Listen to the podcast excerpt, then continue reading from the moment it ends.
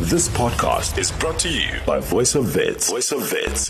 Hear it. Feel it. Feel it. Feel it. Feel it. Feel it. Feel it. Feel it. Feel it. President Cyril Ramaphosa stated that COVID 19 corruption will be put on lockdown when addressing the nation last week, Thursday. Most recently, headlines were made by the Royal Bhaca project owned by AmaBhaca King Madzikane II Thandi Sizwe with a reported 124 million rand tender.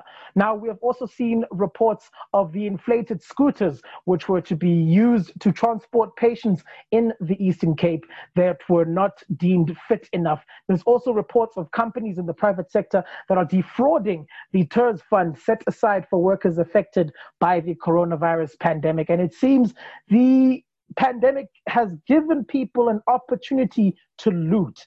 Is there a way to successfully combat corruption during this COVID 19 pandemic? Joining us to unpack that at this time, we are joined by a political analyst Professor Somadoda Fikeni. Prof Fikeni, can President Ramaphosa act against corruption? Or was he just paying lip service to the nation during his last address? I do think that he has an opportunity to act, and that would actually boost any support for him and respect for him at the time when the country is facing the kinds of difficulties financially and health wise as it is. But the hindrance here is at several levels. The first one ANC is deeply factionalized. You touch one faction, they say it's a political witch hunt so that has paralyzed ANC. And at times you touch one, they say, why don't you touch the one on your side, even if the evidence is not yet solid?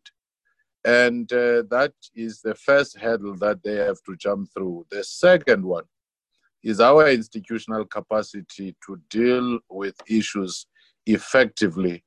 Uh, most of the time, there are good policies, but implementation and monitoring is the problem especially in the value chain of criminal justice, where you may find that police might have been weak in collecting evidence, or crime intelligence might have been weak along the way.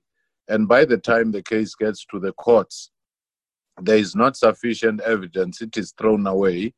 Or in some courts, corruption again leads to documents disappearing. And again, judgment is stalled because it is simply not having sufficient evidence. And uh, in the same value chain, you might have a situation where our access to justice is very expensive, and looters do have the resources because they have looted anyway. So if you get the best lawyers, they can keep justice at bay for a long time. So those are some of the things that are confronting us in the process where corruption has been somewhat normalized as a way of social mobility. Now, it seems the coronavirus pandemic has provided an opportunity for irregular spending. Looking at state funds and corruption, is there a way of fighting this?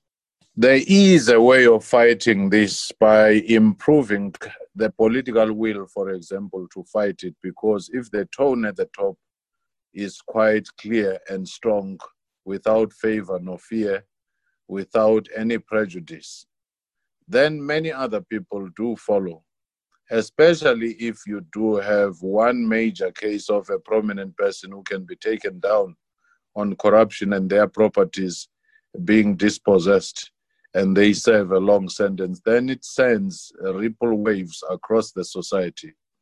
The second one would be to strengthen your crime fighting capacity especially crime intelligence, because this is organized crime. If you break the backbone of that, then you are likely to succeed. And lastly, making every citizen conscious of the damage and the problems corruption cause so that all the active people on the ground because police alone and state alone cannot do the work if in our families, in our communities, we do actually celebrate people who have stolen and even ask them to share what they have stolen.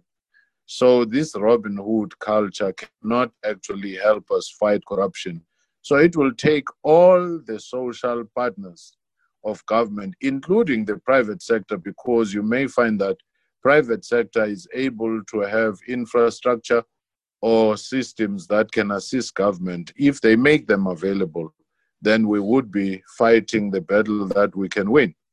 Now, each year we've seen this country lose billions of rands to corruption. And for the longest time, it seemed as if the buck of responsibility laid squarely with former President Jacob Zuma. But we are still seeing this continue under current President Cyril Ramaphosa.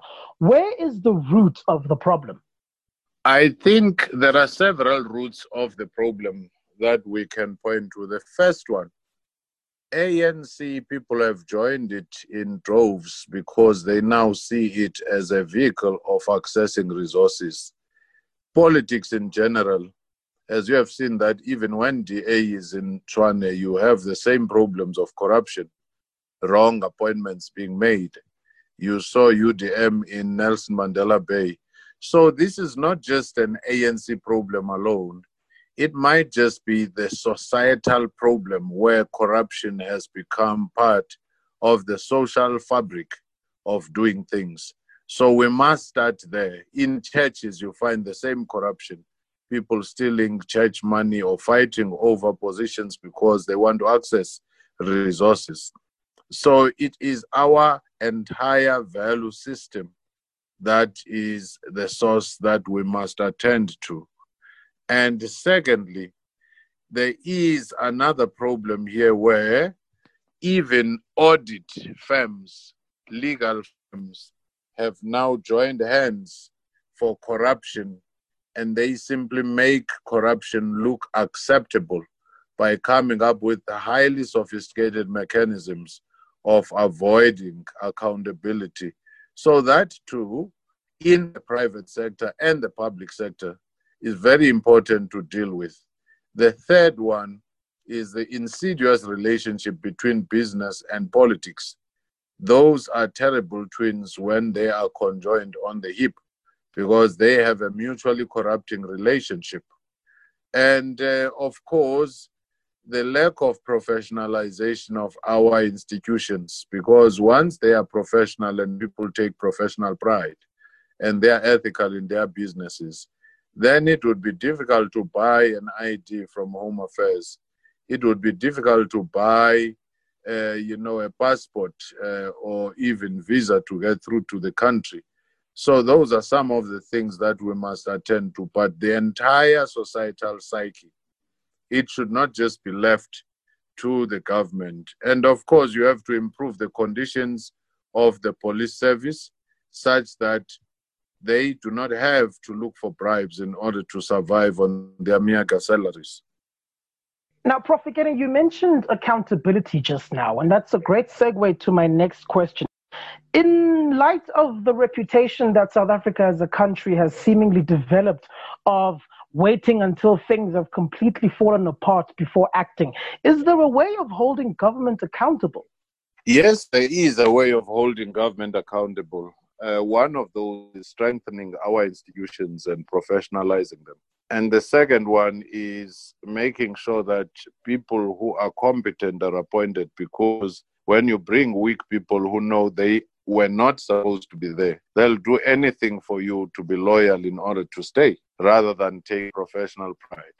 Strengthening all institutions from Chapter 9 institutions to opposition political parties to parliamentary processes to play their oversight in an effective way, strengthening and revamping the old mutual, uh, uh, the, the, the, the, the, audit firms, uh, rather, that we should be dealing with, uh, you know, uh, because they themselves have become implicated. Indeed. And finally, from me, Professor Fikeni, you mentioned the need to strengthen the resources we have at our disposal to really combat uh, corruption. One of them, I'm assuming, being um, law enforcement and the justice system. What kind of a law enforcement and justice system do we need in order to successfully deal with corruption in this country? You need a highly trained one, professionalized, and also the one that is well resourced not to look any further for bribes. for example, crime intelligence and intelligence in general, trained to such a high level that they would actually take pride in doing their work, unravel even the latest cyber crimes.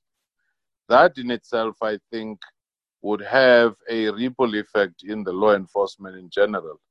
And when you get into the courts, having efficient, swift, transparent system, even if you digitize it such that no one will say a record has been lost. And uh, you also need, at another level, the deployment of competent people, as I was saying, so that you begin to professionalize your institutions, both public and private. It helps to have strong political leadership with a clear vision and a political will to back all these reforms because they can inspire even public consciousness.